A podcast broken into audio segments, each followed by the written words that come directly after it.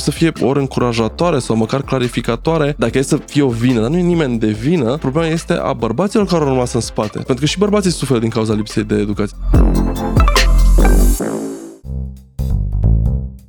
Salutare!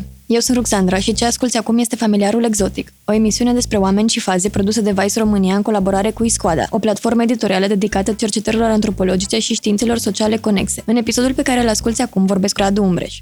Antropolog interesat în uh, abordări interdisciplinare ale societății. Mai departe vorbesc cu Radu Umbreș despre impactul pe care educația îl are în alegerea unui partener sau unei partenere și despre efectele inversării decalajului educațional.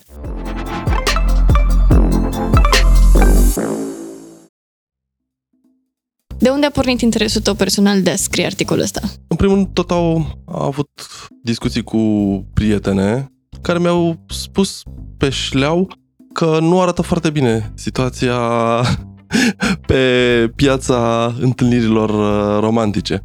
Că nu prea găsesc bărbați mișto.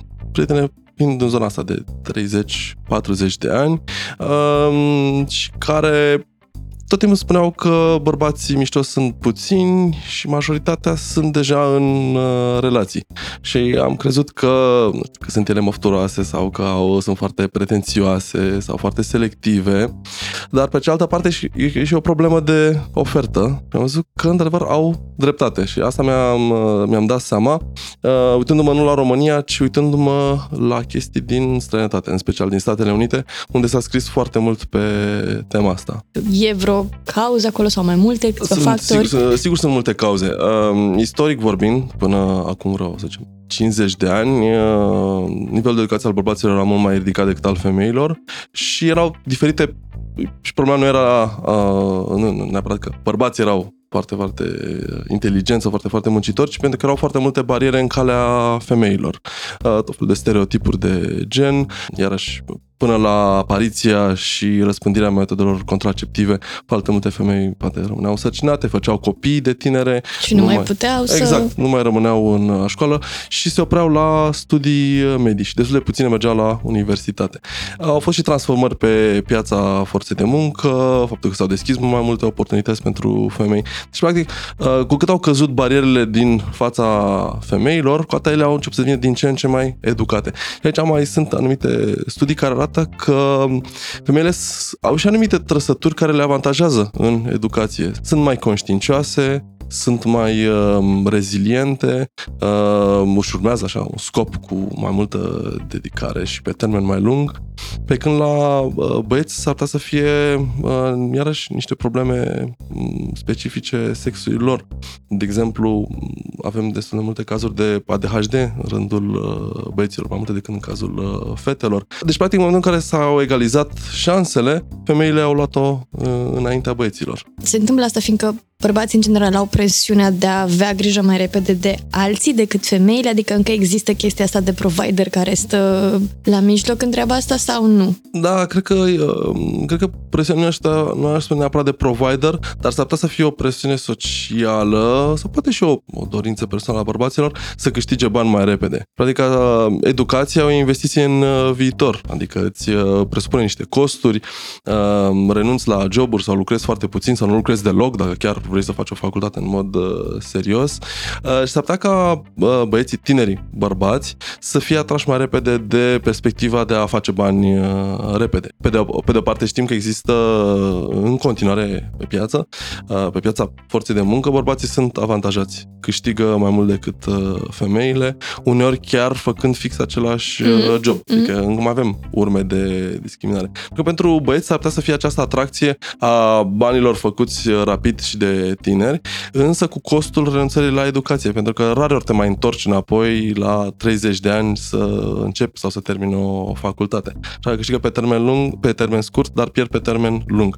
Uh, pe când la femei pare să fie invers. Contează statutul mai mult la exact. bărbați decât la femei, cel exact. puțin în prima parte a vieții de adult. Exact. Exact. Și este cumva presiunea socială care este, puteți vorbi chiar și așa, în termeni populari, prestea, nu știu, ce telefon ai, ce mașină ai, ce haine ai, chestii care, iar să fim sinceri, au un anumit uh, impact și pe scena de dating. Eu, sincer să fiu, nu știu, sunt mai boomer, n-am, uh, n-am prins toată această chestie cu aplicații Tinder, uh, dating uh, online, însă iarăși, ca omul de știință, plictisitor, citesc studii.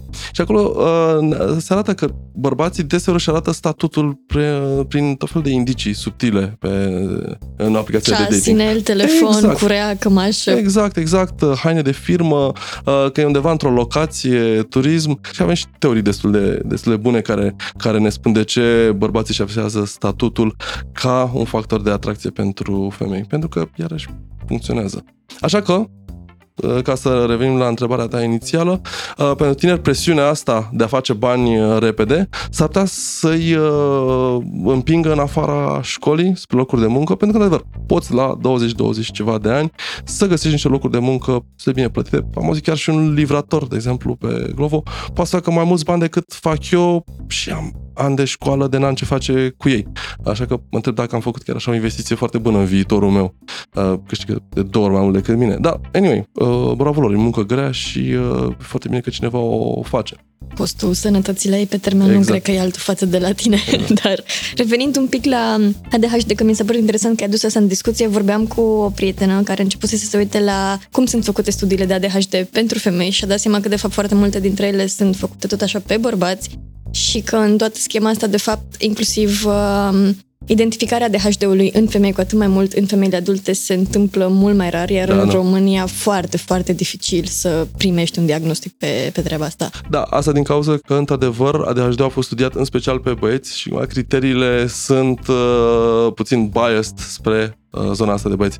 Uh, asta nu înseamnă că Uh, asta înseamnă că cu siguranță avem și multe femei, multe fete uh, copile cu ADHD și sunt ceva mai greu uh, diagnosticate decât băieții. Dar din ce am văzut pe date, pare să fie totuși o problemă care afectează mai mult uh, băieții, chiar dacă avem multe cazuri neraportate și la, și la fete. Mai sunt alți factori care mm, creează bariere pentru băieți în educație. Pentru că, de exemplu, în rândul băieților avem o criminalitate mult mai ridicată. Uh, implicarea în tot felul de acțiuni, uh, nu știu, fie că e vorba de violență, fie vorba că droguri sau chestii de lifestyle care sunt incompatibile cu parcursul educațional. Nu vreau să speculez prea mult fără să am date, dar mă gândesc că și atracție, de exemplu, pentru jocuri, pentru gaming, uh, care cred că nu știu, sunt destul de bine gândite de cei care le fac să atragă mintea oamenilor și cred că s-ar putea să fie în special gândite pentru anumite trăsături uh, masculine, de competitivitate, de uh, formă de agresiune, de um, coaliții între băieți.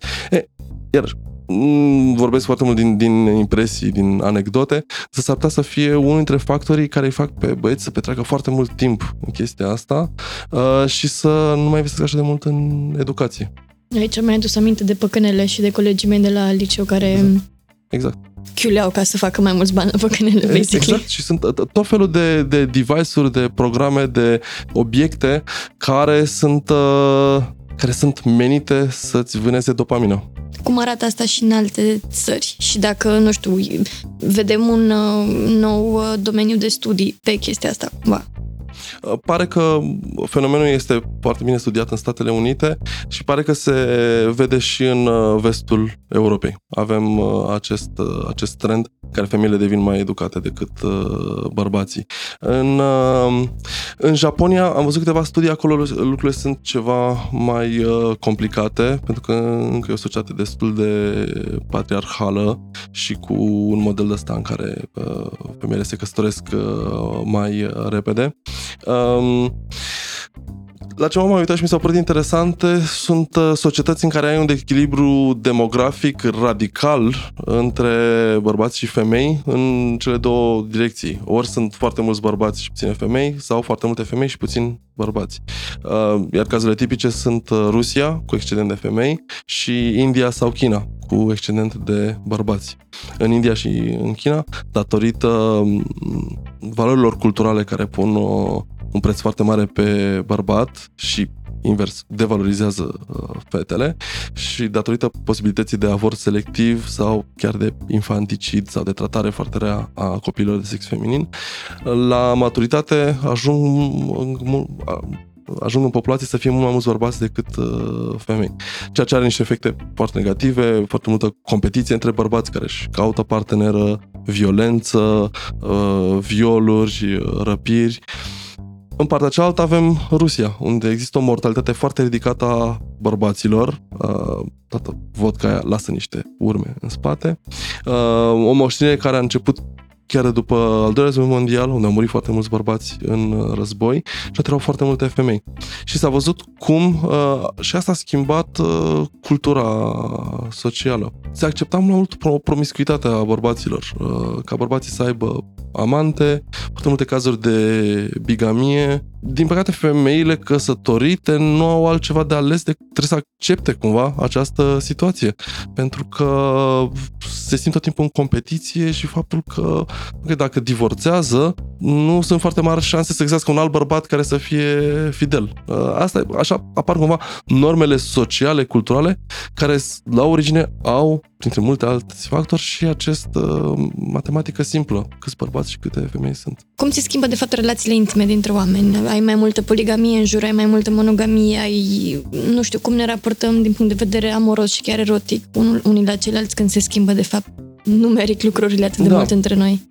E foarte complexă uh, situația și sunt foarte mulți factori care intră în joc. Dar dacă ne uităm fix la această matematică simplă, faptului că sunt, uh, pe zona educată, asta e foarte important, pe zona de educație superioară, avem mai multe femei decât uh, bărbați. Și dacă um, știm și cumva e destul de bine bazat pe, pe dovezi empirice, că um, femeile caută parteneri care să fie măcar la fel de educați precum sunt ele.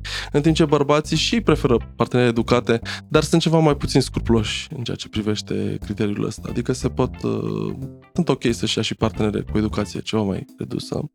E, uh, ce vedem că există o nepotrivire. E pur și simplu că e pe o piață în care avem mai multă ofertă decât avem cerere pe o anumită ei, și ce se întâmplă uh, este că e o piață care avantajează bărbați. Și asta ce înseamnă? Înseamnă că, de exemplu, bărbații nu neapărat că știu, uh, nu trebuie neapărat oamenii să se uite la statistici și să gândească lucrurile astea, ci pur și simplu lucru pe care îl simți cumva din jur, din uh, cultură, din interacțiuni. De, uh, dacă bărbații sunt confruntați cu această abundență relativă de femei, s-ar putea ca ei să fie, în primul rând, mai puțin dispuși să intre în angajamente pe termen lung adică să se căsătorească, să lucrească împreună, să formeze un cuplu stabil.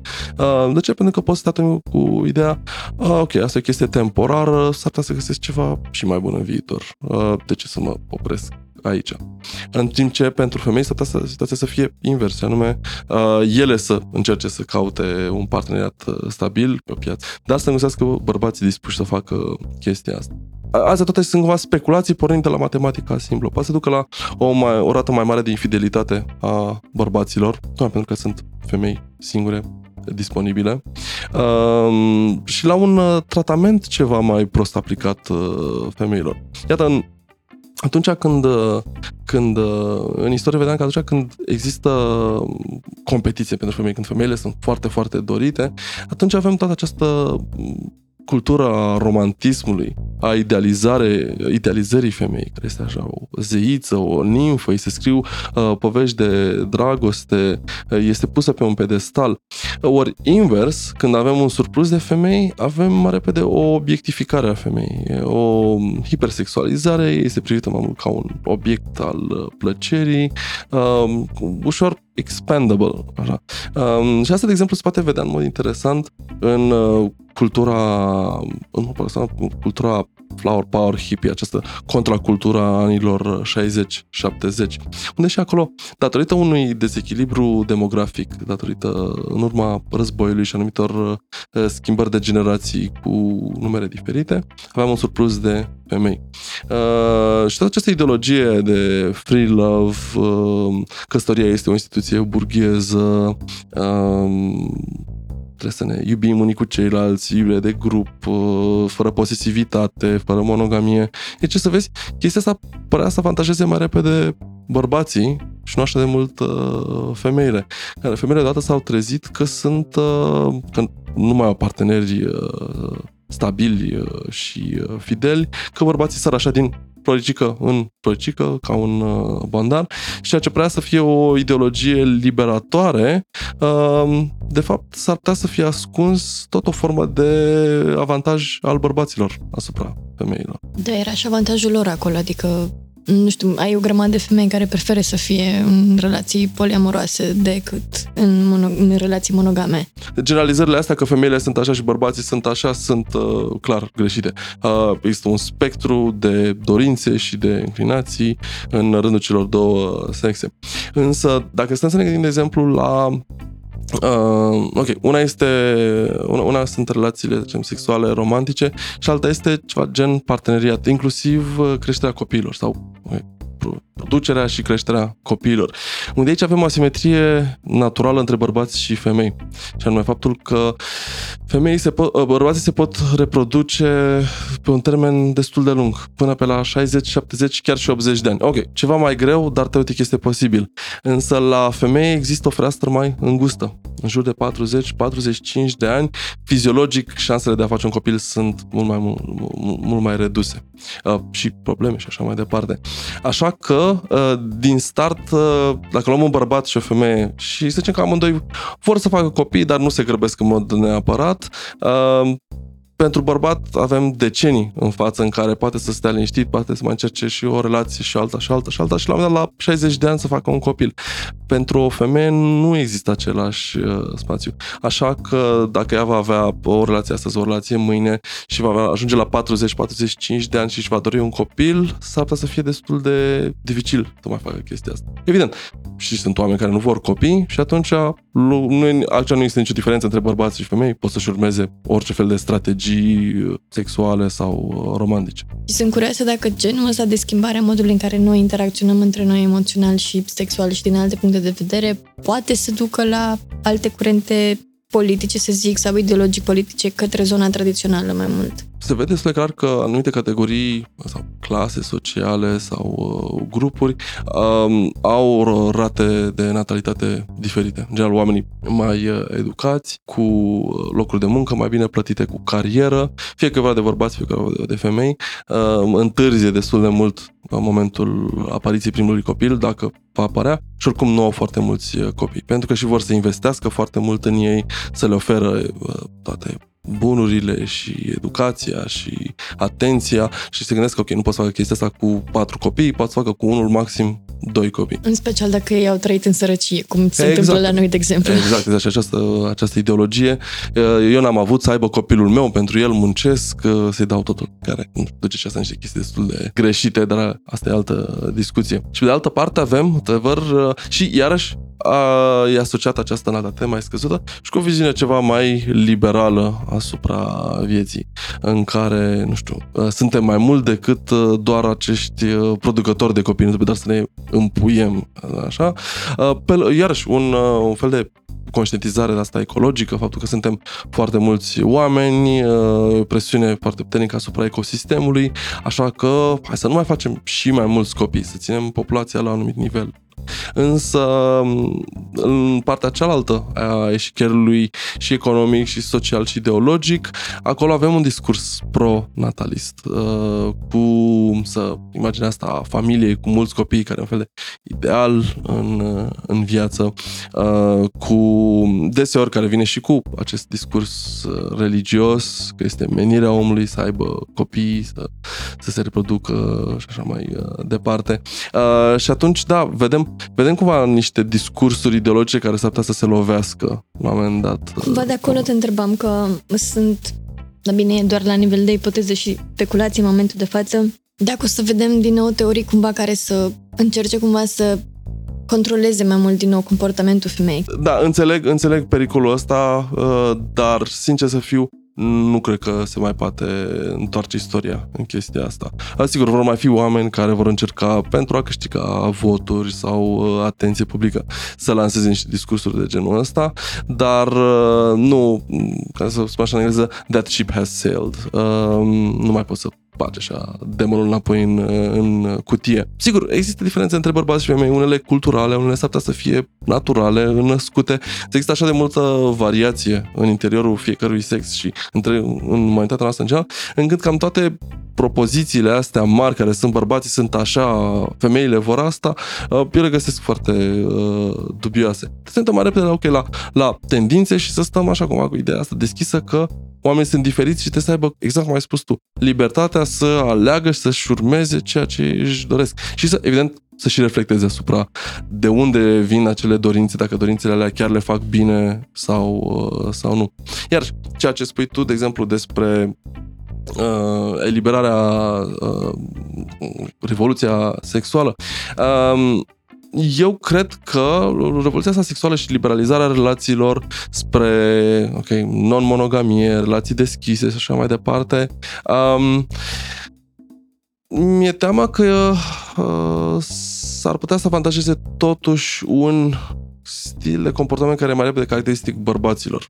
Adică dacă te uiți pe studii în general uh, și întrebi bărbații și femeile uh, cât de mulți parteneri sexuali ați vrea de-a lungul vieții, uh, vedem că femeile uh, declară un număr mai mic decât bărbații. Ok, bărbații se mai și laudă, se mai și, mamă, da, 10, 50, așa, uh, dar bărbații sunt ceva mai mult înclinați decât femeile, iarăși, nu e o diferență esențială, ci ca tendință, sunt ceva mai înclinați spre relații sexuale pasagere, trecătoare, uh, fără angajament emoțional, fără stabilitate, pe când femeile, deși foarte mult dintre ele își doresc fix asta, uh, relații erotice fără uh, complicații, tendința lor este mai spre a căuta un, un cuplu în care să găsească ok, și o împlinire erotică, dar și comunicare emoțională, cooperare, sprijin, chestia de cămin și așa mai departe.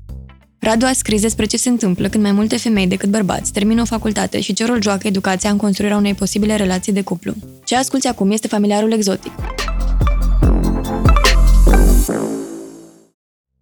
Mă întrebam dacă ai mai mulți bărbați care se simt intimidați de ce se întâmplă acum în societate, adică de ce se întâmplă cu educația femeilor, la asta mă refer, ca să fie clar. Păi clar, dacă vedem această uh, mecanică a vaselor comunicante și deodată avem uh, mai multe femei uh, educate decât bărbați educați, înseamnă că undeva o să găsim o lipsă și găsim asta la nivelul bărbaților subeducate. Înseamnă că avem o categorie de bărbați care rămân de căruță, mai pe șleau fie spus. Adică Uh, cu educație scăzută, uh, lucruri care pare să ducă mai departe la locuri de muncă prost plătite sau cu perspective reduse de carieră, izolare socială, pentru că, iarăși, educația îți deschide orizontul și social și cultural, cunoști oameni.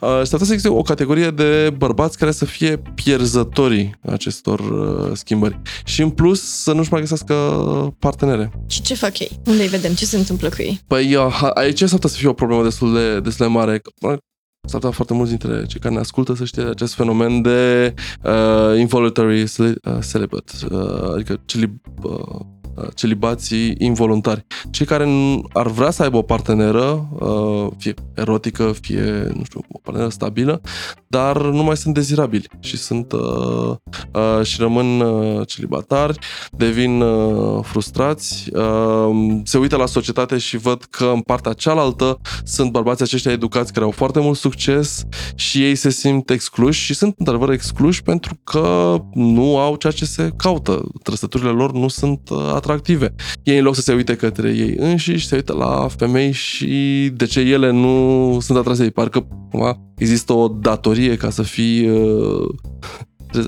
neapărat cineva trebuie să te iubească și pe tine. Bă, nu știu, că trebuie să dai un pic ceva pentru chestia asta, că pe orice fel de piață interacțiunilor uh, sociale.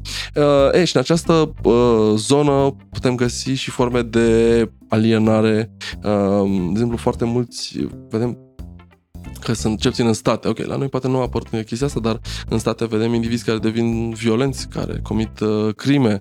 Uh, și dincolo de asta avem violență simbolică, insulte. Uh, ei se și caută unii pe ceilalți aceste triburi de pierzători, să se sprijine unul pe celălalt, da, și tu ești vai de tine și eu sunt vai de mine. Uh, și se creează această uh, ideologie puternic sexistă, uh, care cumva critică femeile și le... Practic ai mici aburi de hate către femei. Exact, exact. Se creează această ură față de femei. Și uh, ură și față de bărbații aceia percepuți a monopoliza. Adevărul este că, din păcate, ei au dreptate, Uh, însă, pentru că situația așa arată, sunt dezavantajați, dar uh, soluția nu va veni niciodată din faptul că știu, se vor redistribui uh, femeile ca să ajungă la orice bărbat din femeie. Nu se va întâmpla asta niciodată, uh, chiar dacă există, am văzut că există niște, niște oameni care chiar propun la modul serios chestia asta. Să ce? Că există un fel de uh, drept la intimitate. Că orice om are drept, ar trebui statul, societatea Să facă piață de dating? mă, mai mult cumva, să, chiar să-ți asigure un partener, cum ai uh, welfare, da? Deci uh, n-ai loc de Welfare, muncă, ok. da, n-ai, exact, n-ai loc de muncă, atunci statul vine și îți dă ajutor de șomaj, sau îți dă un venit minim garantat. Ei, cam același lucru, n-ai parteneră, da, love fair. Uh, ceva să vină statul să-ți ofere sex, intimitate, romantism. Nu știu exact cum se gândesc ei că ar fi posibilă chestia asta, dar se, se pune la modul serios în discuție acest, uh, acest lucru. Unde? În state. În state. Foarte puțin am intrat uh, când uh, cercetam pentru articolul ăsta, am intrat pe un uh, site care cred că era făcut de inceli uh, și m-am speriat un pic, sincer să fiu, pentru că um, părea o comunitate foarte dinamică și cu foarte mulți bărbați care erau acolo și lansau tot felul de, de idei, scriau foarte, foarte mult. Uh, cred că putea să petreacă timpul ăla, nu știu, devenind mai atractiv sau ceva pentru femei. Uh, dar, într-adevăr, col- colcaia acolo așa un pic de, un pic și ură, dar și o ură cumva gândită așa un pic, uh, cu idei, cu strategii de ce să facem fraților să ieșim din această situație.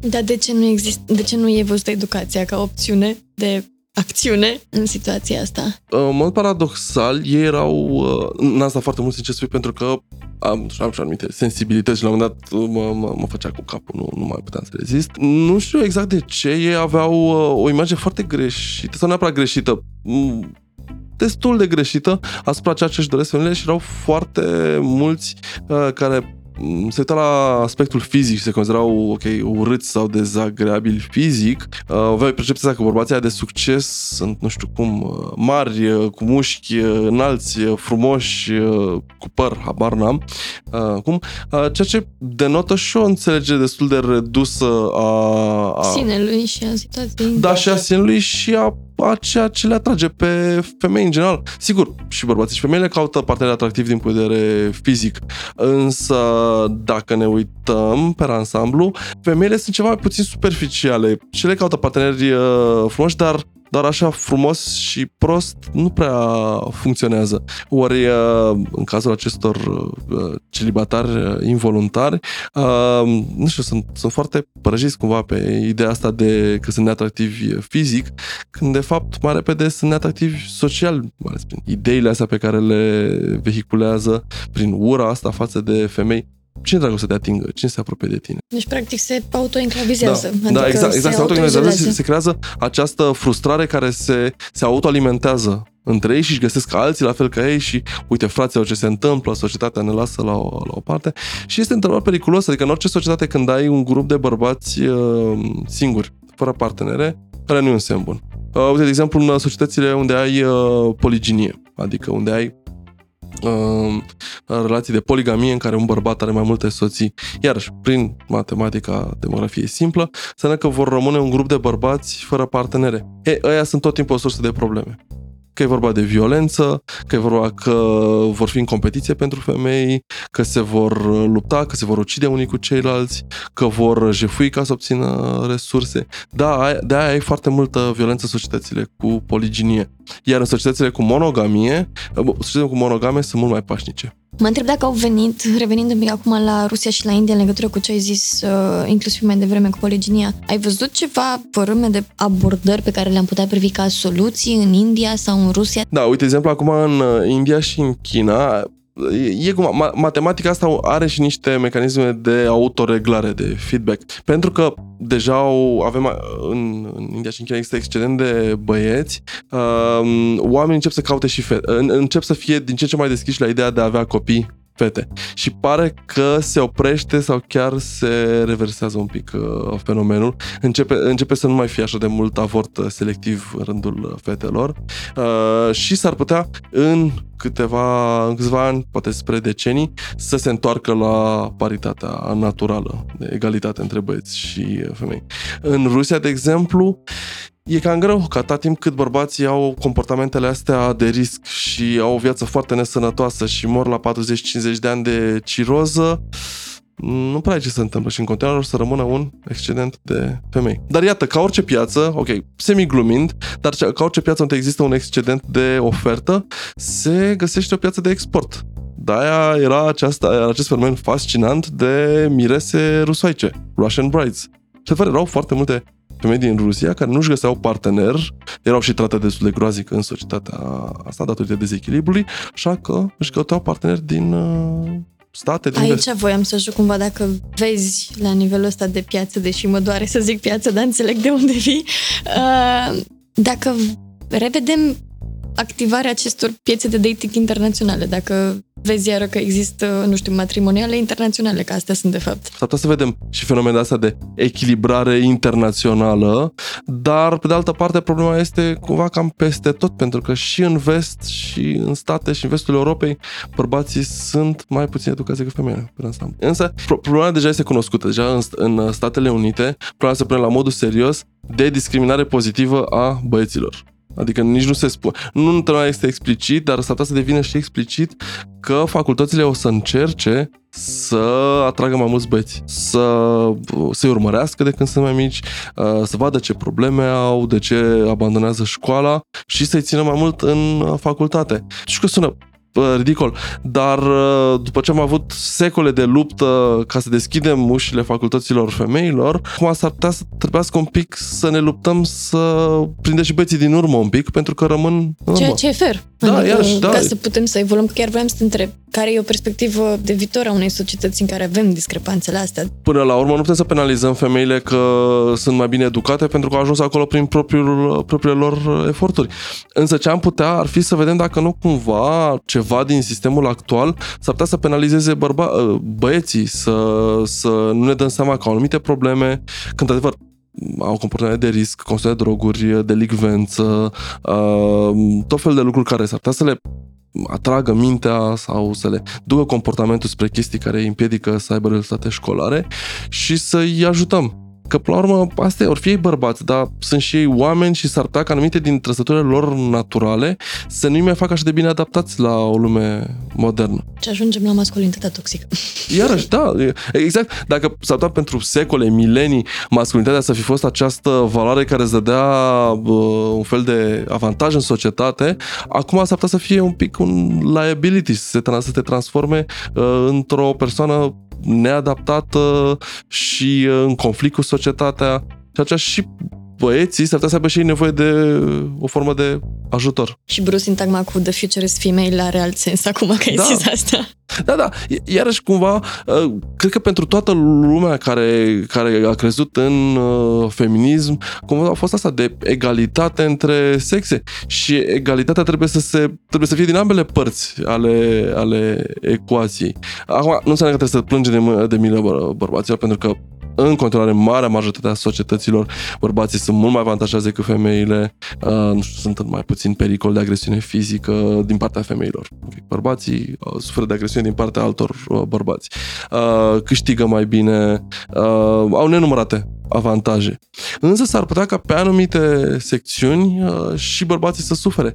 Adică problema s-ar putea să fie diferită, dar nu înseamnă că nu există. Ce se întâmplă acum pe piețele de dating? Reprezintă într-un fel sau altul, nu știu, o amenințare pentru cei care sunt în poziția asta? Adică te întreb chestia asta cumva tocmai pentru a înțelege un pic backlash-ul care a venit către tine în urma publicării articolului. Adică ideea era că ai făcut un favor pe undeva incelului, să zic, pe foarte scurt. Însă acum mă, mă întreb ce le zice cumva persoanelor care au citit uh, articolul tău tocmai din unghiul uh, dominării. În primul rând, aș spune că cele mai multe reacții la adresa articolului au fost super pozitive și m-am bucurat foarte mult că au venit din partea femeilor. Au fost foarte multe femei care au zis că, ok, așa simțeam și eu că sunt lucrurile, însă acum văd și care sunt cifrele din, fa- din spatele fenomenului. Și asta m-a bucurat foarte mult. Am simțit că, uh, pe când nefiind o cercetare propriu-zisă, cu sondaj, cu foarte multe, uh, cu foarte multă rigurozitate de asta empirică, fiind bazată mai mult pe realitatea din Statele Unite și din vestul Europei, plus cifrele pe care le avem la noi, plus niște chestii anecdotice, uh, avea o calitate speculativă, însă feedback-ul pe care l-am primit a fost foarte îmbucurător, mai ales că am scris articolul ăsta plecând și de la multe experiențe care erau în jurul meu. E, ceea ce a venit ca o critică, unele chestii au fost justificate și anume faptul că a fost, părea cumva că sunt femeile luate ca subiect principal. De ce nu am vorbit despre bărbați? Și acesta a fost un, un motiv foarte simplu pentru care am scris pentru femei, pentru că acest articol a apărut în Iscoada, care e o, revist, o platformă de popularizare a științei, pe care o citesc oamenii ca să se educe. Și ce să vezi, exact cum arată și ceea ce spun eu, argumentele articolului, marea parte a publicului nostru sunt femei. Așa că am uh, scris o narațiune care să vorbească cu ceea ce ele văd, cu uh, experiențele lor, cu fricile lor, cu speranțele lor. Uh, da, și ne-am scris pentru bărbați, pentru că bărbații, iată, nu se educă. Nu știu exact unde sunt. Poate trebuie să scriu într-o revistă de sport despre chestia Mai asta. scrie textul ăsta pentru bărbați. Fraților, aveți grijă, stați la școală că viitorul nu sună bine. Nu a fost scris neapărat pentru femei, că tot timpul dădeam și perspectiva bărbaților, dar pentru femei este situația mai paradoxală, pentru că pe de o parte îți atingi niște scopuri, devii mai educat, educată, crești în societate, ești mult mai liberă și odată te trezești că în aerul ăsta rarefiat al înălțimilor nu prea mai sunt bărbați în uh, jur. Și aceste, ce interesează să-ți dai seama că pentru femei, potrivă, mi se pare că e o chestie, trebuie să fie, nu știu, ori încurajatoare sau măcar clarificatoare, dacă e să fie o vină, dar nu e nimeni de vină, problema uh, pentru că și bărbații suferă din cauza lipsei de educație. Ca sfaturi și de la ca ce se poate schimba, aici e foarte greu, pentru că să dai sfaturi pentru cine? Pentru întreaga societate sau pentru indivizi în mod particular? Pentru că nu e același lucru. Cel mai bine ar fi să, să vadă situația mai uh, largă și să își dea seama, ok, așa arată societatea, așa arată numerele, să-și calibreze într-un fel și așteptările uh, și dorințele. Și foarte important că ar fi să nu ne învinovățim foarte multe lucruri, la fel și să nu luăm uh, foarte mult uh, și să nu ne umflăm foarte mult în pene. S-ar putea, dacă situația noastră arată bine sau arată rău, și să fie pur și simplu o realitate mult mai mare a noastră în care noi suntem prinși. Eu sunt Ruxandra. Sper că ai găsit aici răspunsuri la dileme și că ți-am deschis apetitul către curiozități de care n-aveai habar. Dacă vrei să afli și mai multe, îți recomand articole despre holtei și fete bătrâne sau persistența unui stigmat social mai puțin recunoscut. Acest episod nu ar fi ajuns la urechile tale fără următorii oameni care l-au făcut posibil. Laura Maria Ilie și Raluca Moșescu Bumbac din echipa Iscoada și Ruxandra Pătrașcu Maian, Paul Petrache și Răzvan Băltărețu din echipa Vice România.